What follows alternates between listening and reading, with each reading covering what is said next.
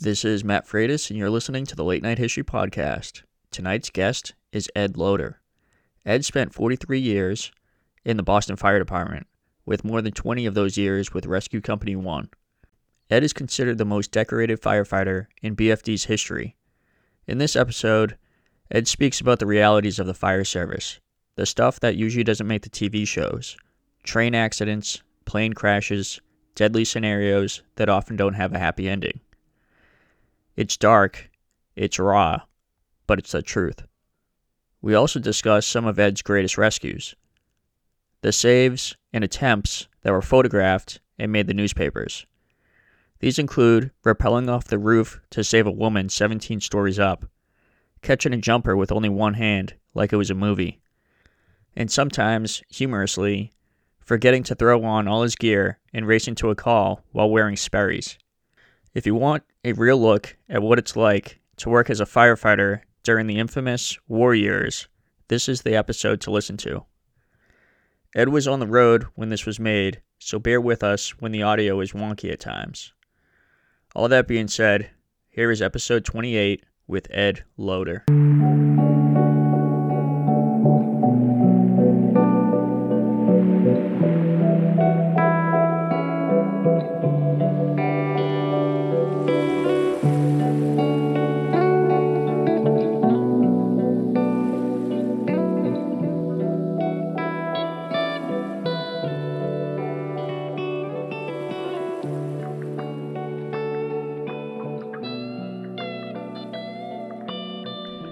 Right, so uh, can you tell me where you grew up?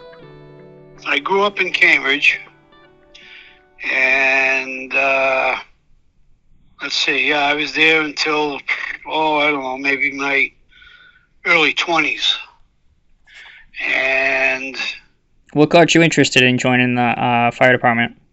well, what happened was uh, around the corner from where I grew up, there was a firehouse over there, and uh, I used to walk by it all the time, and I got to the point where I used to, uh, you know, know some of the guys that were there, and kind of took a liking to them. They took a liking to me, and kind of started hanging around a little bit, you know.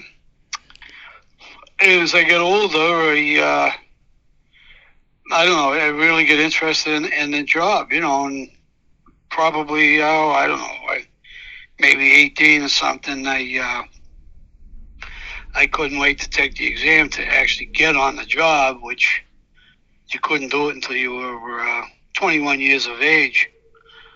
So when uh, just prior to that, I had taken the exam, and six months, probably about six months after that, I got a letter in the mail telling me that I was considered as a candidate for the uh, for the Boston Fire Department. So I had to go over to headquarters on uh, Southampton Street and sign a book stating that uh, I would accept the job. So what I did is I went over there naturally and signed the book, and next thing I know, I think oh I don't know, a couple of months after that, I ended up in drill school down on Moon Island, and I went to drill, drill school down there. And while I was in drill school, everybody got assigned to different companies in the city. And I got assigned to Ladder 2 in East Boston. So, uh, you know, I spent a couple of years over there. And uh, those were the war years, as they say. Can you when ex- East Boston was burning.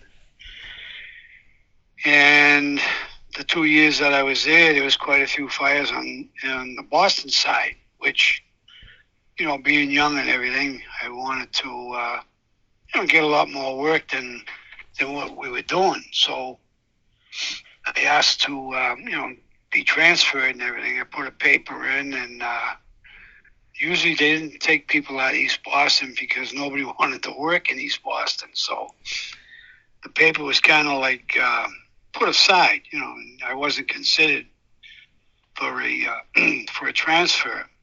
So what happened was back then they had what they call the uh, the aerial exhibition drill team, and it was a special team that used to go around uh, during Fire Prevention Week, and they would put these shows on uh, different parts of the city.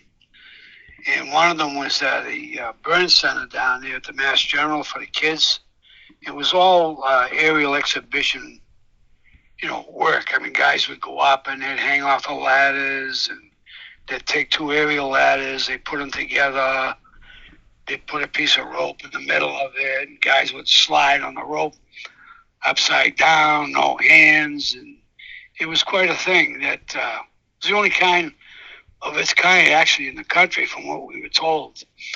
So anyhow, doing that, you were kind of like considered, uh, you know, uh, if you wanted to transfer, that they would take care of you.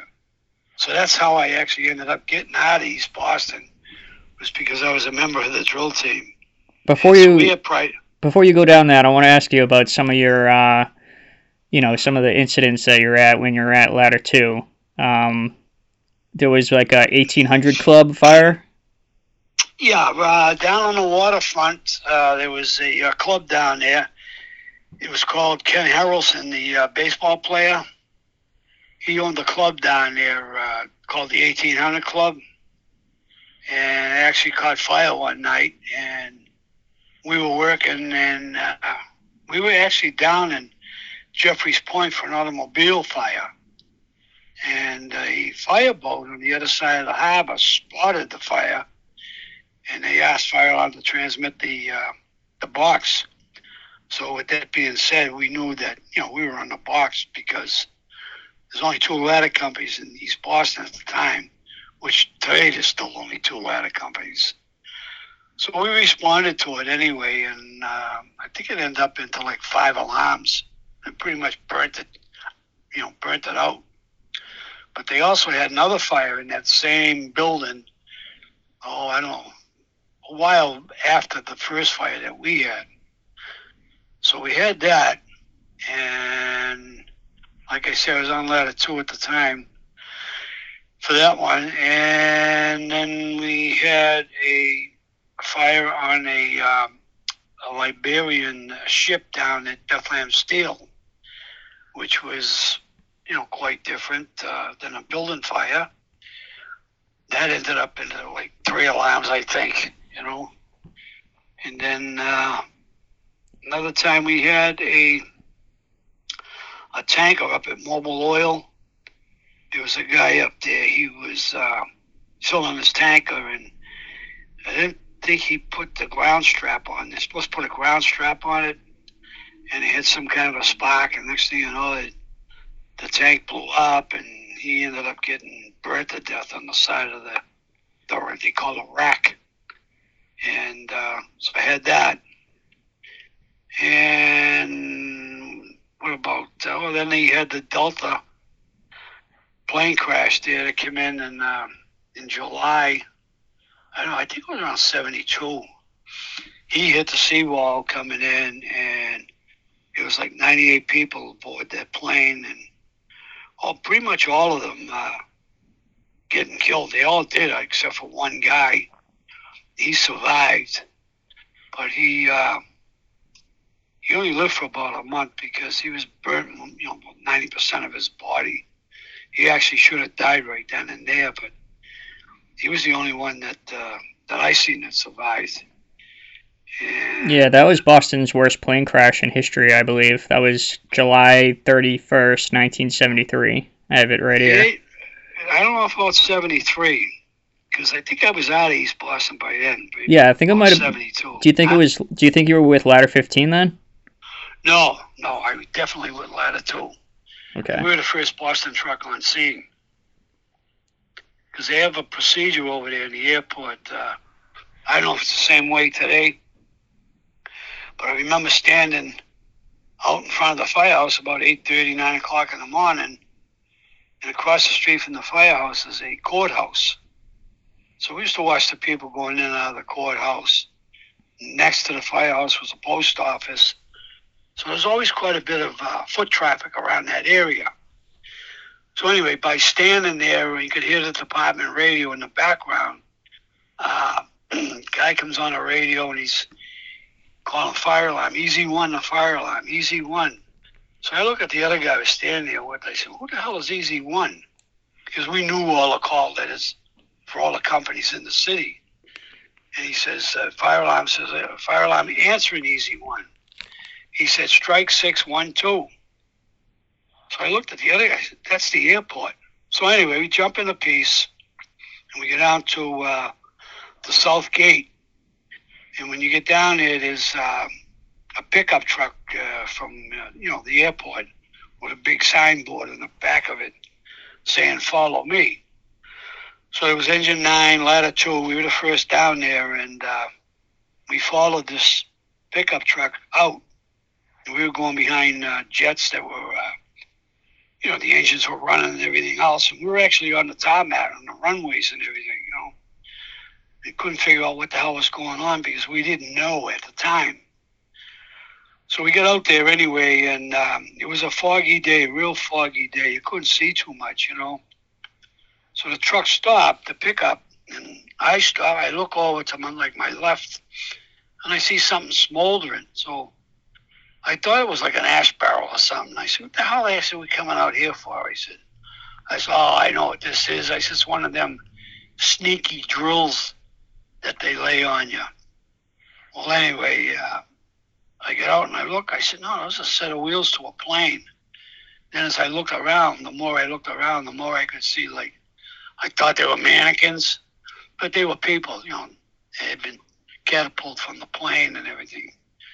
And then the next thing you know, I mean, we just started, you know, walking around looking to find people that were alive. You know, but obviously, I mean, they were all pretty much dead.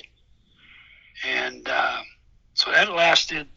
That lasted quite a while, about four or five hours. I think we were out there, and all we did was pick up people and parts and pieces of people, and uh, they haul them away. And they took them down to the airport firehouse, I guess. And then they were, you know, complaining down there. They didn't want to store the bodies in there, so they made some type of an arrangement to take them over to uh, the southern mortuary.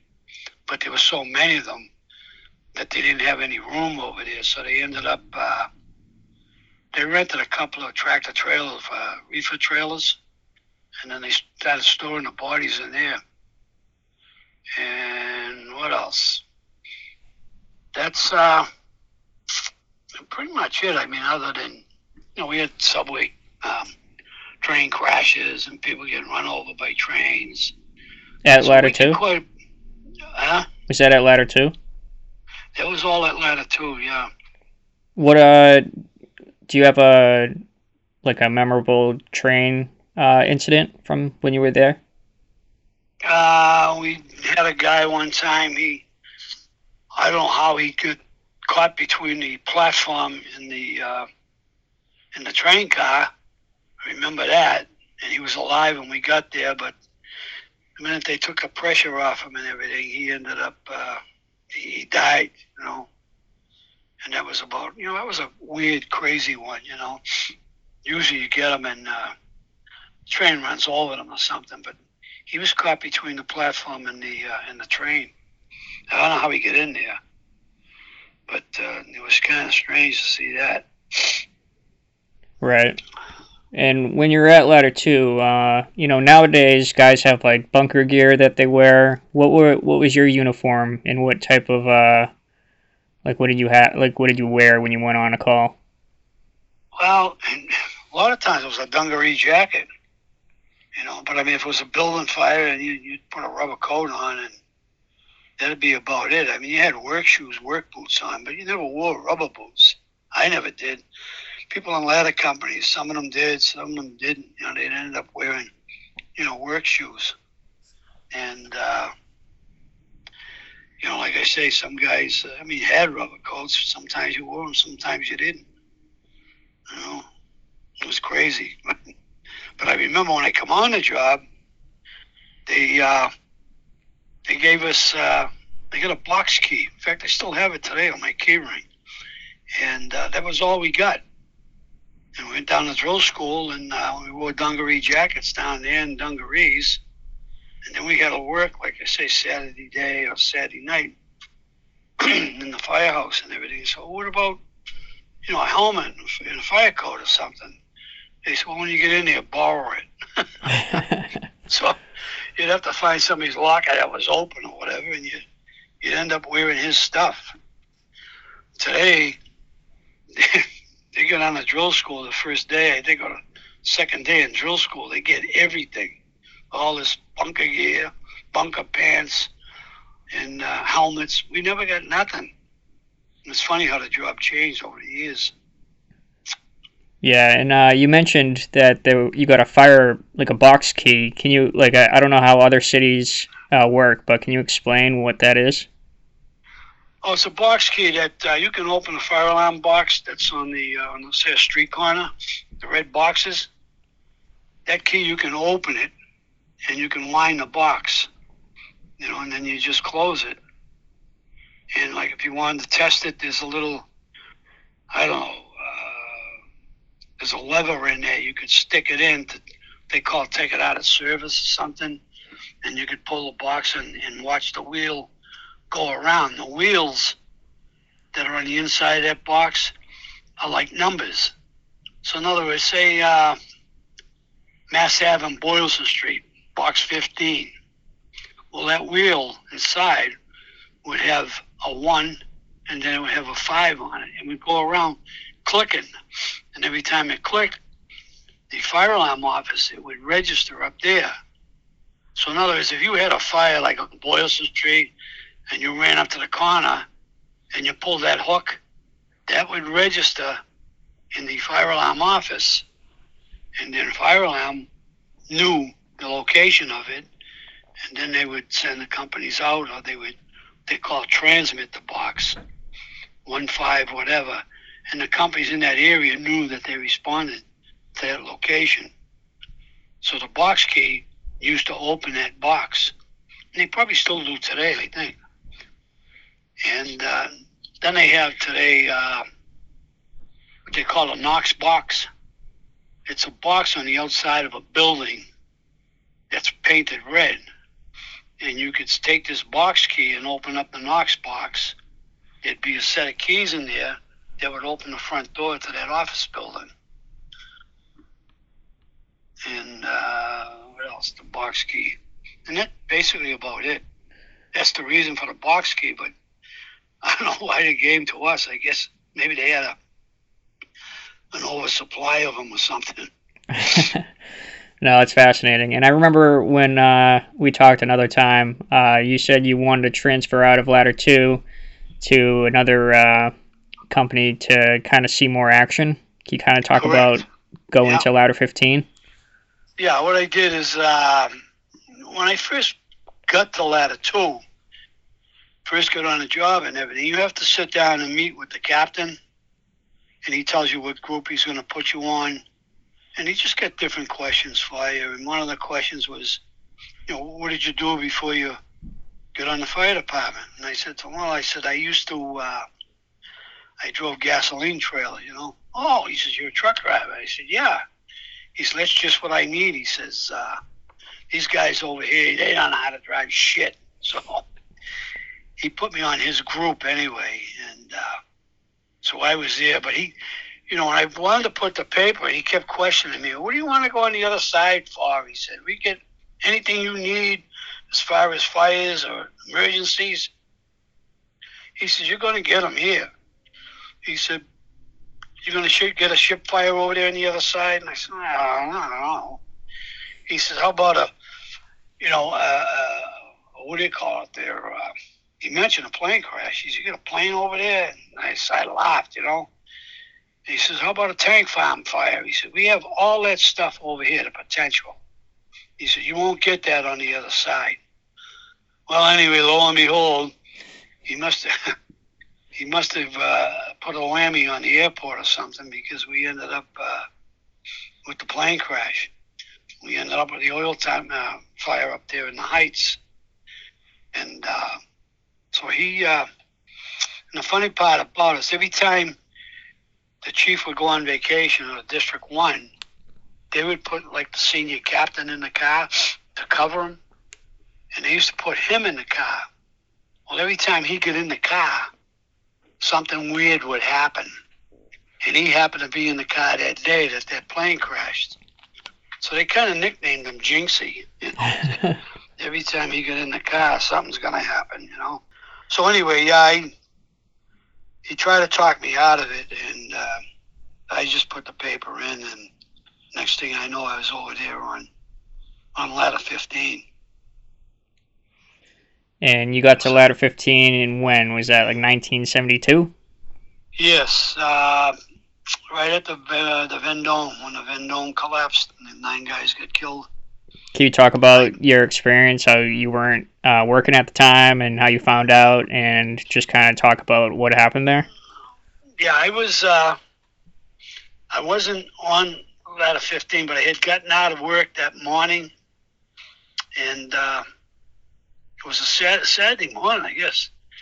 The wife and I were out, and you know, we went uh, went out to this club. And a friend of mine was a cop, you know, and uh, he came into the club and he's looking at me. He says, "What are you doing here?" And I was like, "What do you mean?" He said, "I figured you'd be working." I said, "No." I said, "I worked last night." He said, "Well, you, you didn't hear." I said, "Hear what?" He said, "They had a fire over there." He says, "And the building collapsed." He says, "About quite a few firemen that had killed got killed and they're missing." So I looked at him. I was like, like I hit with a brick wall. You know, I said, "You gotta be shitting me," you know. So anyway, I think it was the next day we went in and uh, went right down on the pile and everything, you know, sifting through the rubble, looking for some of the guys and everything. Know, but they had pretty much located all of them anyway. But uh, yeah, that was 70, 72, I guess. Yeah. And what happened? Like, uh, what's it, like a seven-story hotel? Um, Yeah, it was a hotel. It was under construction, and uh, they had been in there, and they supposedly removed the bearing wall or something, and that's what caused it. I guess caused the collapse. But uh, it caught fire, obviously first. But they went in there, and all the water, I guess, that they poured on it, and that's, uh, I guess, one of the reasons why it collapsed. And ladder 15 was in the rear of the building. They had thrown the aerial to the roof, I guess and part of the rear of it came down and, and crushed ladder 15, you know, and uh, they, they had to get another truck to replace it. But uh, yeah, that was in 72, I think. 72, 73, yeah. And how long were you at ladder 15 for? That was in Back Bay, right? Yes. Uh, I had just transferred over there, I guess. Before it or after it, I'm, I'm not sure. And you were there for like 12, 12 or 13 years, is that right? Yeah, about 13 years. Is there another, um, you know, memorable experience during that? Like, of course, there's been many, but uh, from off the top of your head? Uh, no, I mean, we were busy. There was a lot of fires we had gone to. Uh, they used to call it during the war years in the 70s. They uh, had that arson ring over there. They were building, uh, you know, I mean, they was burning buildings down all around Symphony Road, Hemenway Street, all the Back Bay, uh, over there by Fire Alarm, Charlesgate East, and I mean, it, the fires were everywhere. You'd go into work at night, and uh, the next thing you know, I mean, it would be nothing to go out to a couple, two, three multiples a night. You know, three alarms here, two alarms there, five alarms here. And I mean, these buildings were leaping, most of them, you know. And then they had one uh, on Peterborough Street there.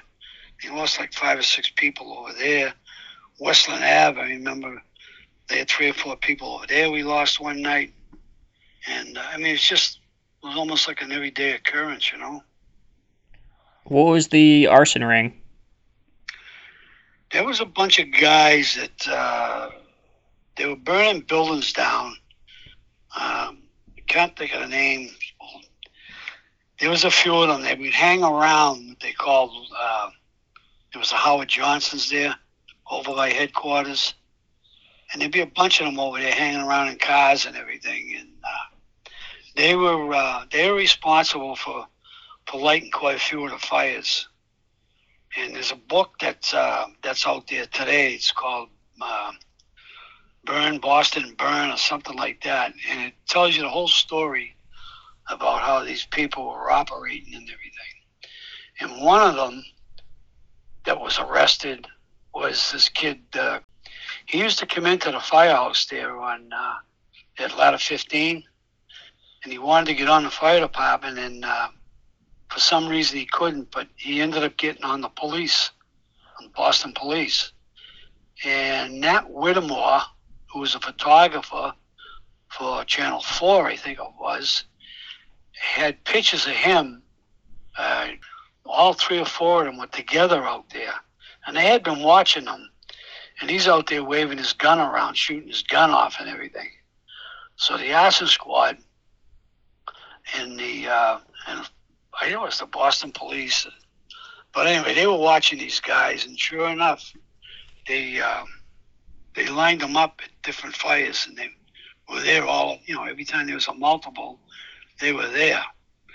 But the actual story of it, I mean, right down to the you know to what they were doing and then how they were doing it is all on uh, is all in this book, and they burnt down the Sparks Club in South Boston. They were responsible for that, and they were responsible for a lot of fires, you know.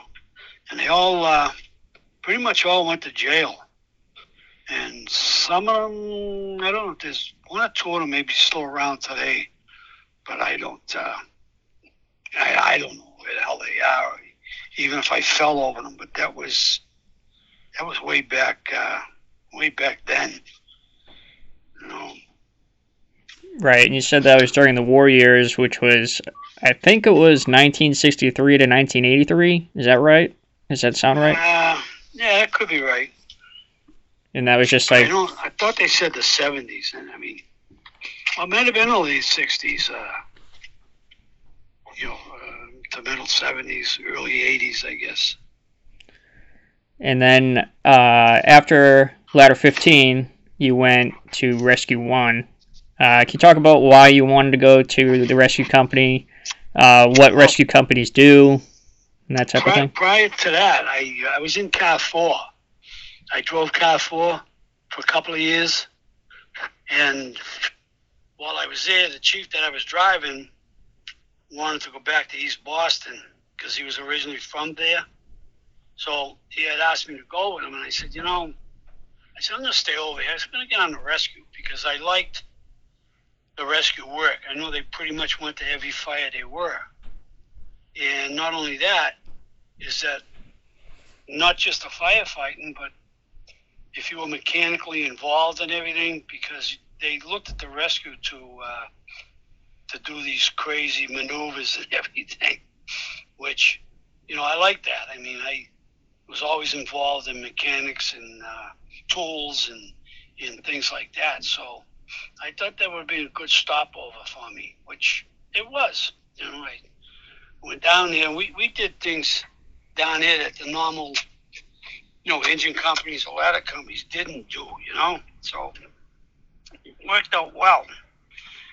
And you know, having a little bit of uh, be mechanically inclined, it uh, it was good. And what type of uh, equipment does like a rescue? Uh, Well, in other words, if, if somebody jumped in front of a train and the train went over them, naturally, I mean, they, they got killed. So you'd have to get down there and you'd have to retrieve the body and the body parts and everything, which sometimes uh, involved in jacking the train up. So you've got to kind of have uh, a little bit of knowledge on how to do that. You know, I mean, you just didn't get out there and, and do it. You were trained to do it. So that's what I liked about it. You know, a lot of the things, the ropes, high angle rope rescues and everything. You know, the average ladder company doesn't do that. The engine companies don't do it. They look at the rescue to do that. You know, and uh, so people with their uh, cotton machines and everything, their arms, their legs, they look at the rescue to get down there and get that person that's trapped out. You know, uh, sometimes it requires to uh, removing the you know the machine or taking the machine apart to get this person out.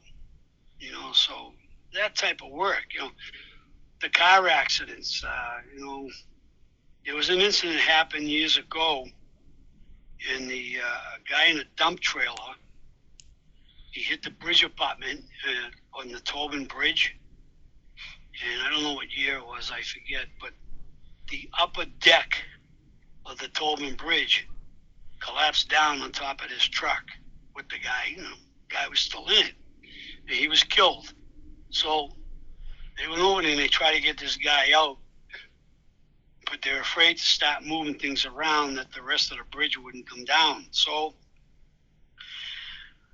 they ended up, I think it was like, I don't want to say two or three days went by, and uh, Chelsea, city of Chelsea, came over, and they had what they called a Hurst tool. It was the first set of jaws of life that was in this area, and Chelsea had it. Boston didn't have it at the time. So they went in there with the jaws and everything, and they, they cut this guy out, and they got him out. But it was like a couple of days, so I think it was the next day after that, the city of Boston went and bought like two or three of them. They put them on both rescue companies. So, you know, things like that. People get mangled in uh, machines and cars and, and things like that. The jaws of life. You put the jaws of life to work. So today, it's not just the Hurst tool. It's called a Amkus tool, the Holmatro tool. It depends on which which one you want, you know. And it used to be uh, operated on a power unit, a gasoline power unit on hydraulics. Now today they're battery operated, which allows you to take that tool and go into a say go into an explosive area. You don't have the uh, the power unit that uh, could cause an explosion, at least with the battery operated part of it. You can go in there and, and do the same work. And it's the same power that you would have with the, uh, the hydraulic unit. So things like that. Uh, anytime there was a new tool that came along, they would give it to the rescue to try it. And then we would have to make out like a, what they call a Form 5.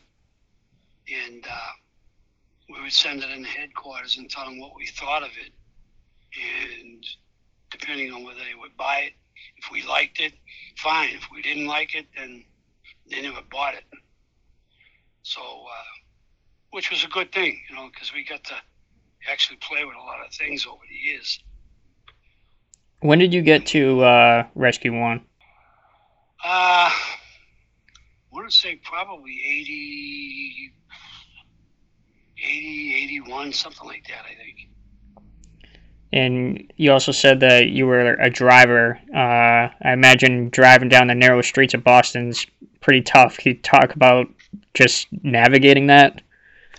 Yeah, I, uh, I was used to big trucks. Like I said, before I got on the job, I drove tractor trailer, and a lot of people, uh, a lot of firefighters that they hire, ain't too many of them that can actually drive a truck. I mean, they can drive, but they uh, don't have the confidence in themselves that, say, a guy like myself, you know, I mean, I'd take that thing, I'd squeeze it here, squeeze it there, which I did a few times when I was on uh, was on ladder two. If you're familiar with East Boston, a lot of three deckers, just like South Boston, you know, and a lot of narrow streets.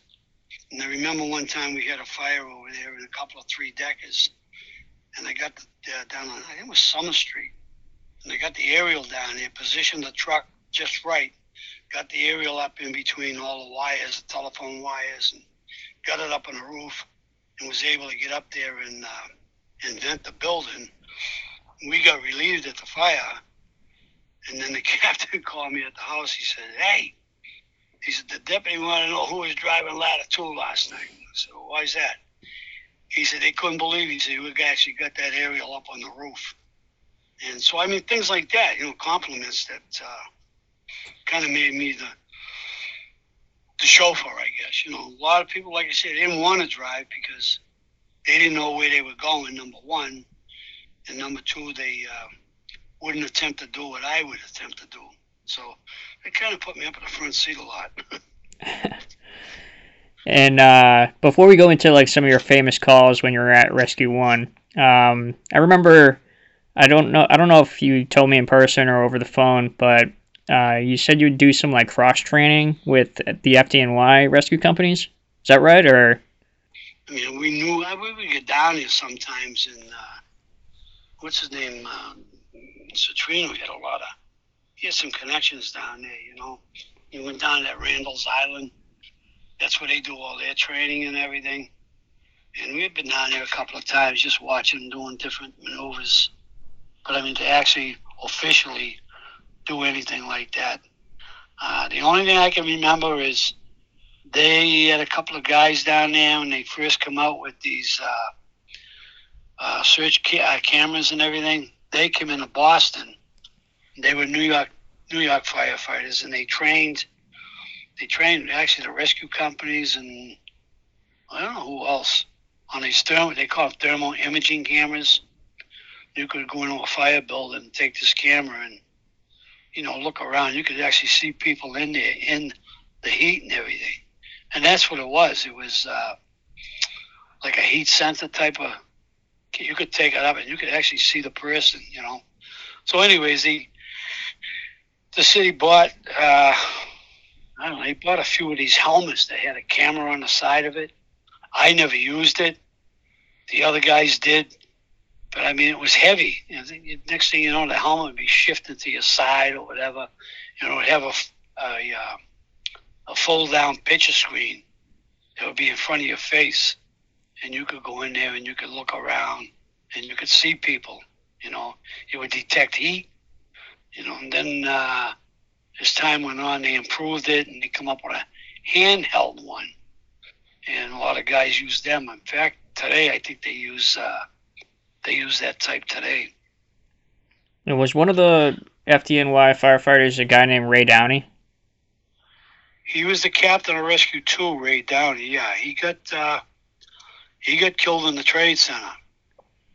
Uh, we met him one time. He was like I say, he was the captain of Rescue Two, and we got uh, pretty good friends with a couple of guys down there. And we used to get down there on St. Patty's Day and everything, and you know raise hell or whatever. And I can remember went down to the firehouse there when they were working one day, and uh, Ray was there, and he introduced us to him, and vice versa. And uh, and then the trade center happened, and he got he was one of the first guys I think that got killed. You know, they were coming down the street when the towers come down. He was, uh, I think he was the safety chief at the time when that happened.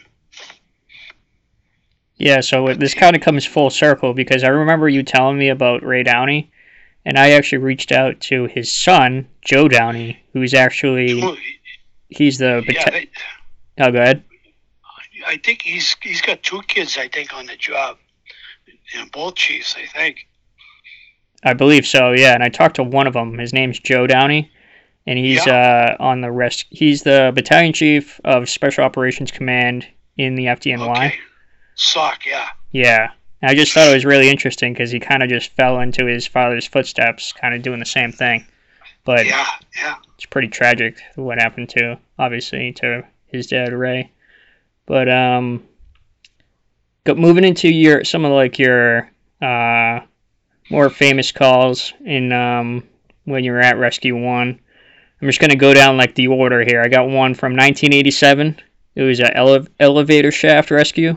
Can you uh, talk about that? Yeah, they uh, there was a couple of guys uh, in the middle of the Bank of Boston, and they were working out of a basket. And what it was was a shaft that went from the uh, ground floor all the way up to the roof of the building. And it's a shaft that they uh, they used to run all the uh, uh, the electrical power, the, the ventilation system, uh, they use the shaft to run everything, I guess. And these guys were in this basket, and they're probably, I don't know, halfway down when the, the basket malfunctioned. And it was the shaft that was about, oh, I don't know, I want to say 30, maybe 30 by 30, if I'm not mistaken. And uh, there was nothing underneath them. and they couldn't get out of it. They couldn't go up, they couldn't go down. So the next thing you know, we we got a call to uh, to go in there and see if we could get these guys, which we got in there and we, you know, went in and looked and said, well, the only way we're going to get these guys is we're going to have to uh, repel down to them. So we found an anchor point and a stairwell. We set up our ropes and everything, and uh, myself and this Paul Carey, uh, we we were above them, and then we kind of like repelled down to them, and we remember saying to the guy, you know, step over to the side, you know, I'm going to hook into you, and I said, just you know, wrap your arms around my neck and your legs around my legs, and we'll repel down to the ground floor. Well, he was all nervous and everything. He, he didn't want to do that. Ah, I'm not going I said, how else you going to get out of here? so he finally coaxed him into doing it and everything. I said, you'll be all right. I said, I'm hooked right into you. I said, look at me. I said, I'm out here in the middle of nowhere. So anyways, we got him hooked into me and uh, took him down to the ground floor. And uh, he says to me, he said, wow. He said, that's great. He says, you guys must do this all the time, huh? And I said, no, it's the first time I ever done it. crazy. He was all upset and everything, you know. I was laughing, but like I said, we train for stuff like that so that when the time comes, you know, we got no problem doing it. You know, it just takes a little bit of balls, I guess, to do it. so, but yeah, he was uh, he was all upset when he found out it was the first time we did it. That's pretty cool, though. I didn't realize yeah. that'd be like the first time that you would do something like that, but that's pretty cool. Yeah, well, like I said, we we've repelled practicing and everything, but they actually, uh, you know, save somebody like that. Yeah. But I mean, again, like I said, we we train a lot with the ropes and everything. So, you know, window washes. You know, that happens a lot down there, in, in not just Boston, but any of these high rises that, uh, you know, the window washes they uh, you know they get hung up there, and uh, somebody got to get them. It's take out a plate glass window and you know reach out there. Uh, depends on on how you do it. You know. Yeah, and it's kind of different, you know. Right, and um, so for that elevator rescue, you got the Roll of Merit, and throughout your career, you got four Roll of Merits and one Walter Scott medal. That's right. Yeah, something like that. Yeah. Yeah, I don't want to embarrass you, Ed, but I uh, I do want to talk about. I do want to uh, cover the, you know, your experiences just because I find them fascinating, and I think other people find them fascinating, and it's just pretty cool. Uh, oh yeah, yeah, it is. Yeah. And there was also one in uh, 1990, um, the Ritz Carlson, Carlton.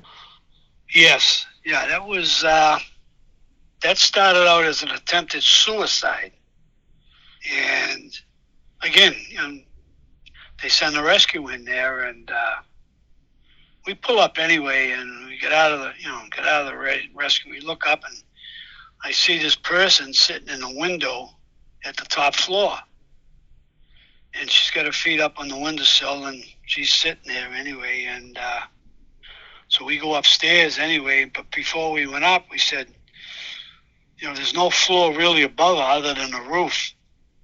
You know, so why don't we grab some ropes and uh, go what they call a bumblebee suit? And uh, so we grab that and we go up there anyway. And uh, the Boston police, they have a, uh, a negotiating team, you know, a couple of cops anyway. And we get to the top floor and uh, you know they're talking to her and they're trying to get her to come in. And she's not coming in you know. She's i'm gonna jump i'm gonna jump. And so we're looking at one another saying you know she's gonna jump. She probably would have because nine times out of ten if they're gonna do it they do it. And when we get there they've already done it you know. But this one here she's hanging in the window and everything. We're looking and so well, let's go up in the roof. So we go up in the roof anyway, and uh, kind of sneak over to the side, looking over the edge of the roof, and because she's right below us, you know. So, anyways, it's a team back. So I got what they call a bumblebee suit in my hand, got bags of rope and everything, and now we had to make a plan to uh, on what we were going to do. So the plan was we got to send somebody over the side, and, uh, and now they're looking around. Nobody's saying, "Oh, I'll go, I'll go, I'll go." Fucking, this is 17 stories above the ground. So I said, "I'll go." I said, "I, I don't mind," you know. I said, besides, the rest of you guys are too fat. I said, have to snap the rope.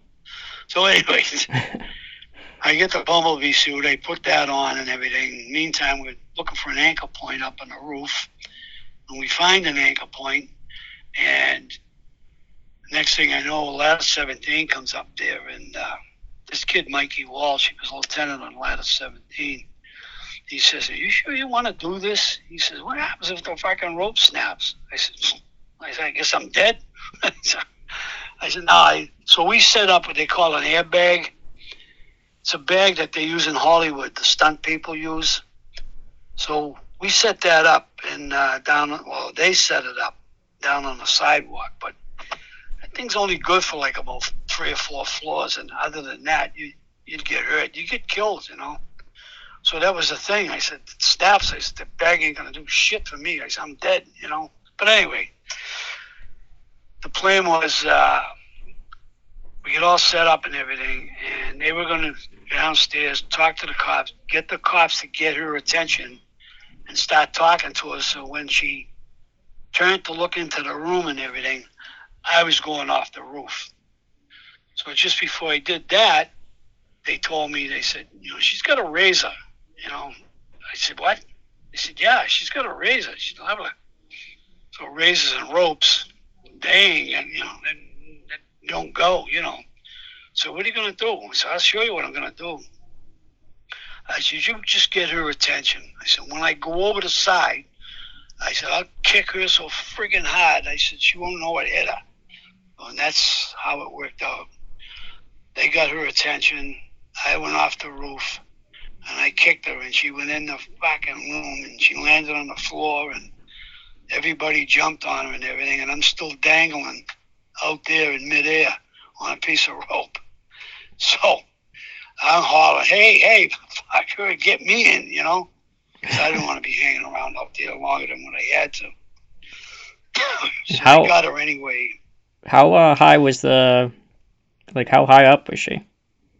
17 stories. Wow. Yeah, she's top floor of the Ritz Carlton. That's 17 stories.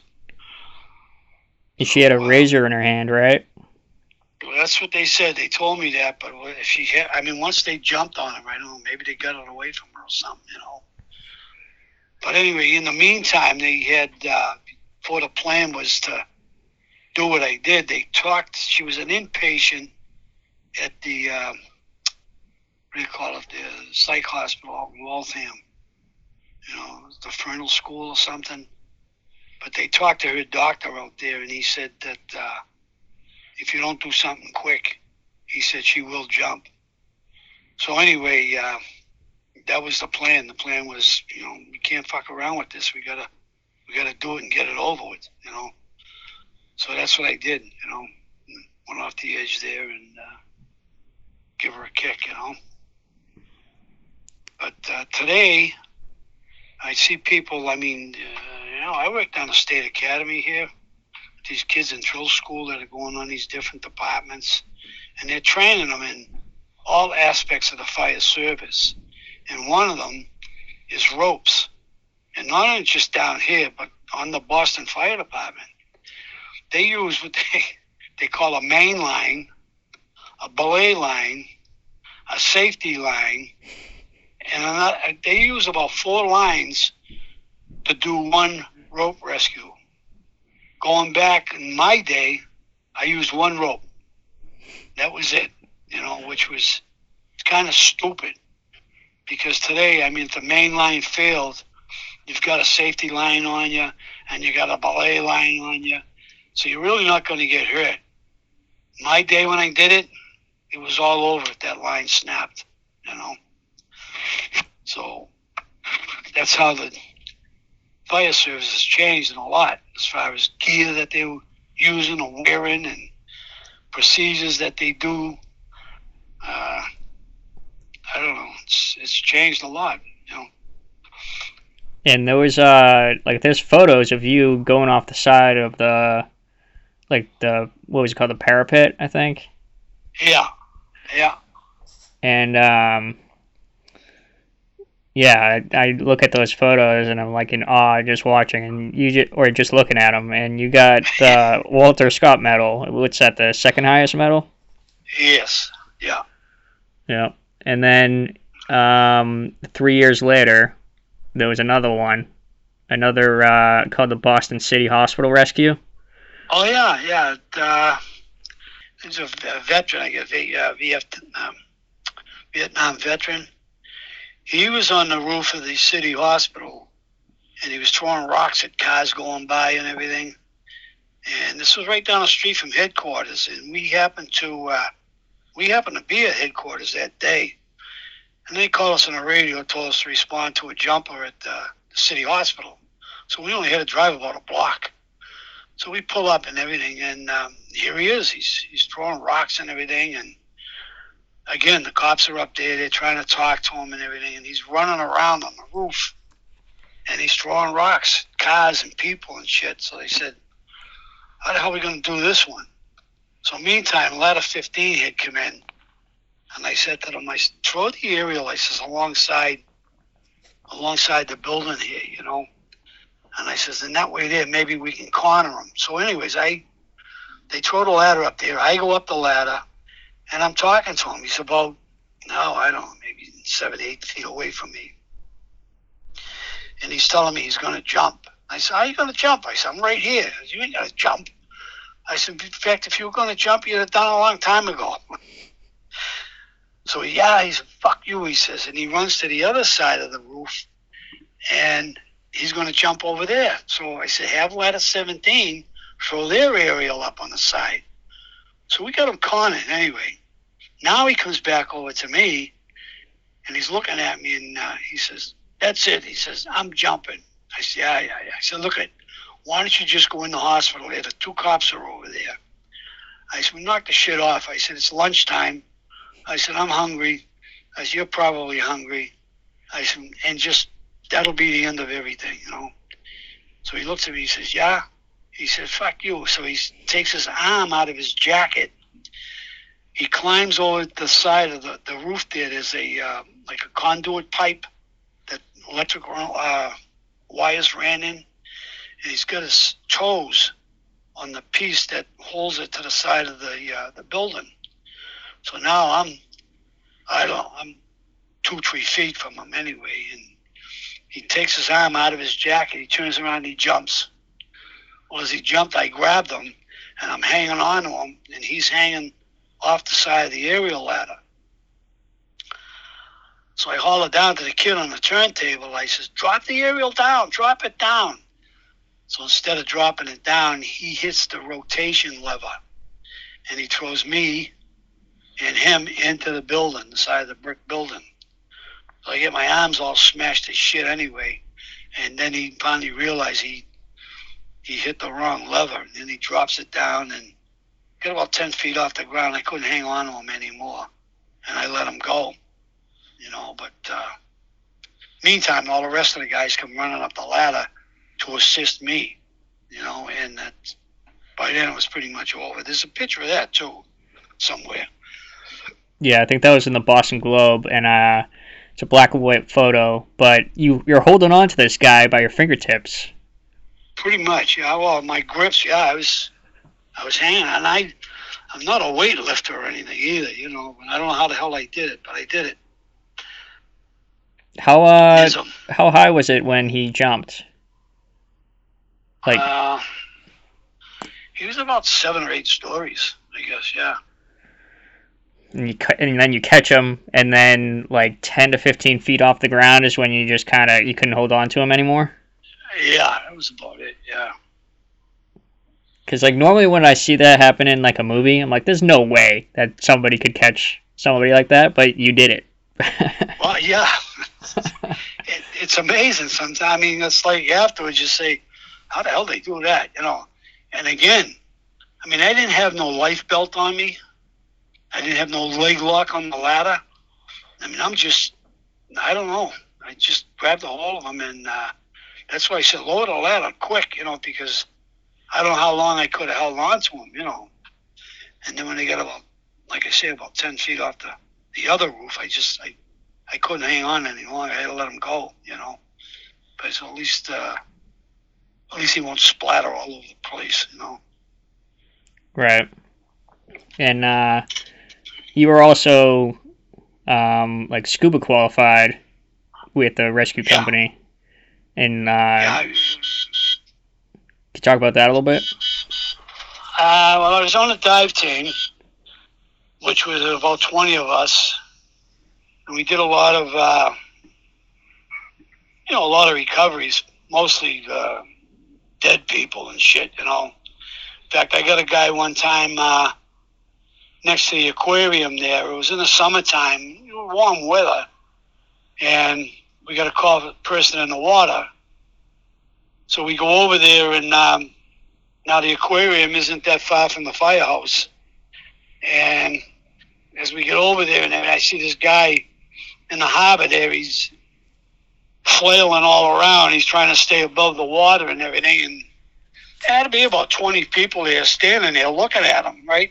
And so I pulled up. I didn't have any, uh, no, no scuba gear or nothing, but I see this guy looks like he's drowning. And I, I look at the people. I, I, Jesus Christ! I said, you know, I jumped in the water anyway. All I had on was a t-shirt and work pants. You know, I got him anyway, and uh, we get him out of the water, and I turn around. I said to the people all standing there, I said, "What? Fucking nobody up here knows how to swim or anything? You know, know, watch a guy drown?" And they all kind of looked looked at me. Nobody said nothing, and they all walked away. You know, but. uh I had that one, and then we had out in the middle of the Charles River, a guy beat the shit out of his girlfriend and threw her off the uh, that salt and pepper shaped uh, bridge. That was in uh, that was cold. That water there, so I ended up out there, and uh,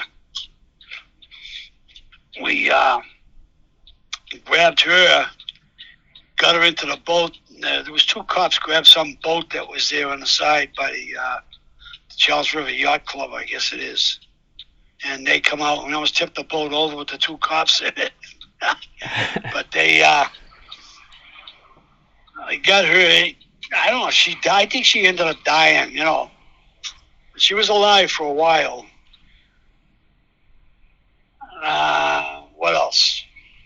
Yeah, it's like I say, most of them uh, they were body recoveries, you know.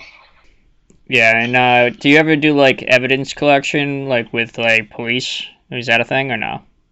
Yeah, well, I actually they took the Boston Fire dive team, and they had uh, I can't think of the guy's name, but he was a he owned this company. It was out in the Midwest or something. He was a retired trooper, and he had a couple of guys working for him, and he went around the country teaching people different maneuvers as far as uh, how to collect evidence, how to preserve evidence, how to do a grid search underwater, and he uh, he taught taught all of us, you know, and uh, so we were all certified on uh, underwater uh, uh, underwater criminologist and uh, you know and things like that. And he was also the guy when this anthrax was a big thing.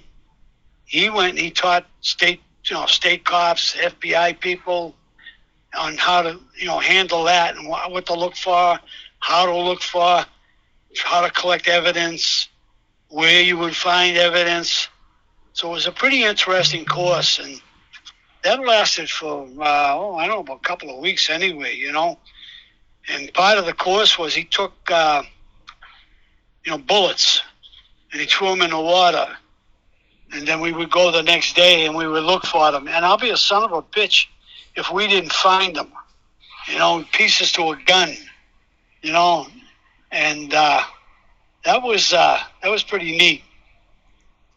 And also, there was another guy, two Navy guys that uh, they did the recovery on the USS Cole, you know, the one over there in Yemen. Um, with the uh, they blew the uh, the, the, uh, the what do you call it? The Navy ship. Yeah. They ran, they blew that up. Well, these two guys, these two Navy divers, they were the ones that recovered some of the bodies. And when they retired from the Navy, I guess they went around and they started teaching classes, a dive team, on how to, uh, uh, they call sweep a ship, and you know for limpet mines and everything. And so we were all certified in that too. So we had, we had quite a few certifications, you know, and some of them, you know, what to look for on a ship, uh, what not to touch, what to stay away from. And they actually took dummy mines and they planted them on the uh, the hull of the ship and everything.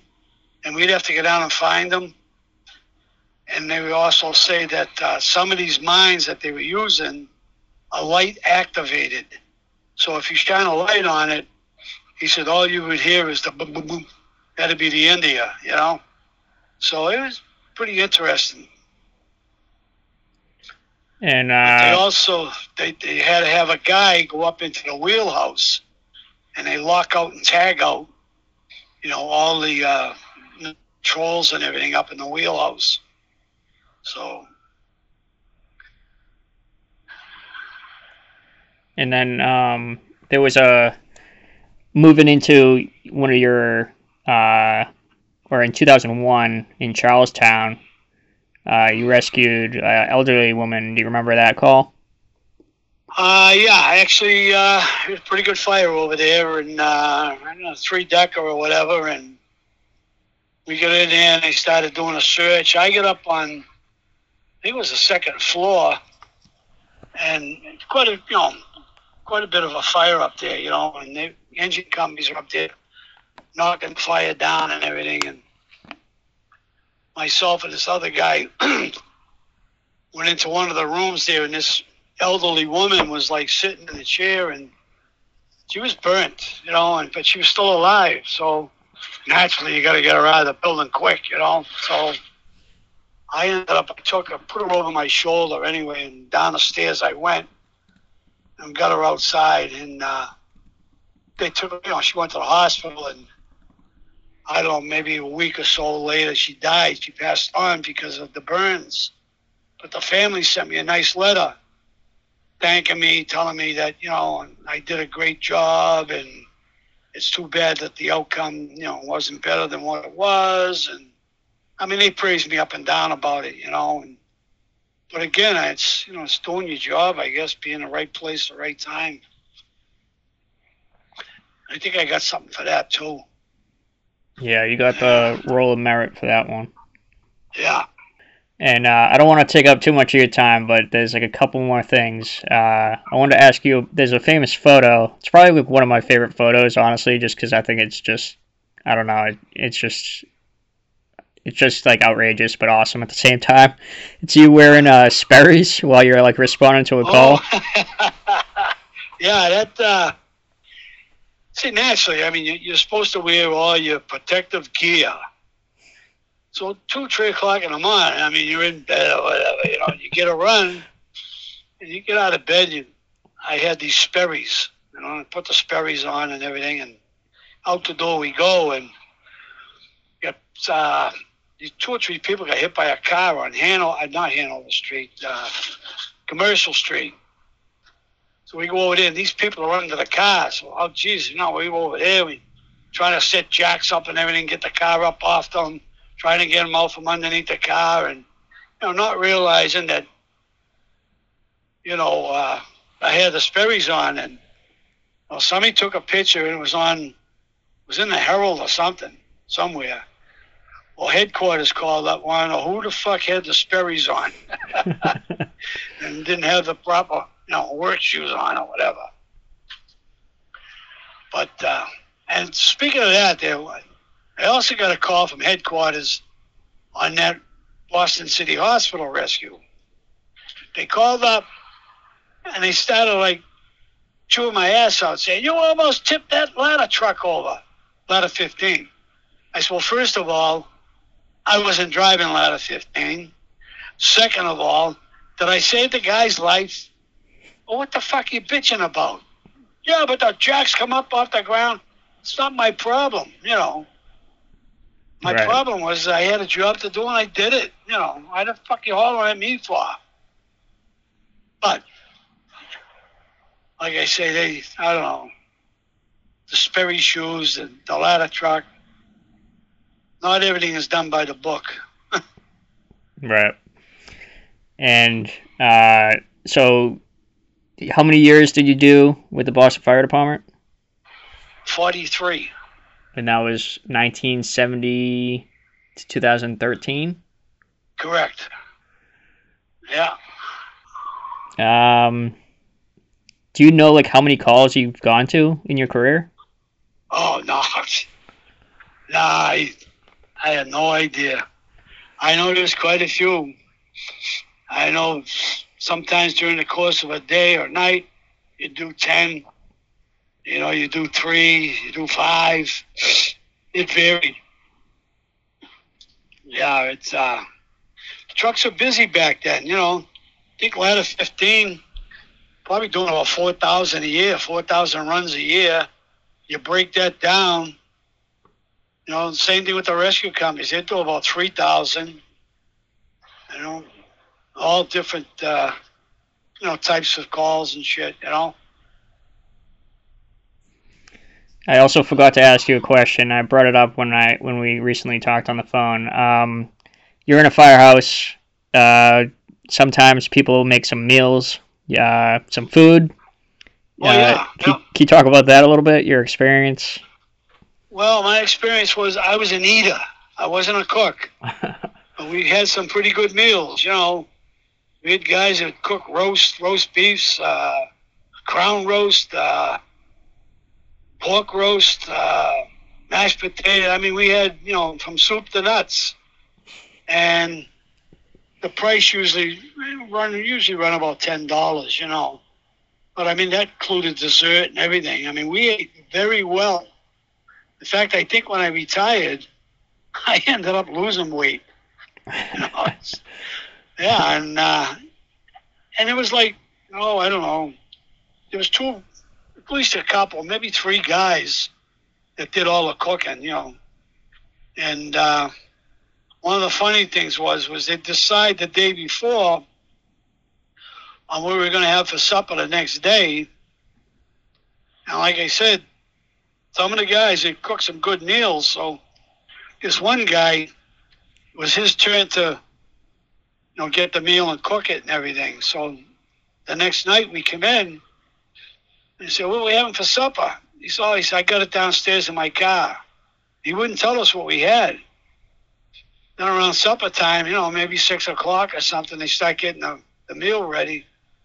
He comes up with a couple of shopping bags. He had about 30 cans of right foot, you know, uh, beef macaroni or some fucking thing. Chefs, you know. Yeah. So it was like, are you shitting me or what? You know, we have good meals here. and You come. This is what you come up with. They wanted to kill him, you know. Beefaroni or some fucking thing. Yeah. I mean, especially being in Boston and you have the uh, North End, so you got all the Italian food. You could have just Oh yeah. got something like that, right? Yeah. and then, uh, so you retire. What have you? been- You said you're like teaching now. What have you been up to since retirement? No, I I work for the State Fire Academy. In fact, that's what I'm doing right now. I um, they have these different props. They call a maze. It's a trailer, 53 foot trailer. Then they have a flashover trailer. There's also a 53 foot trailer. And they take them to different parts of the state. And these smaller departments around, they train on them, you know. And then when they're done training on them, I go and I, I pick them up. But that, that's my job here with the state. And uh, that's what I just did now. I just dropped a trailer off in uh, in Hamilton, and I picked one up in Leicester. So next couple of days I'll have to go get them. You know, and they're done with them.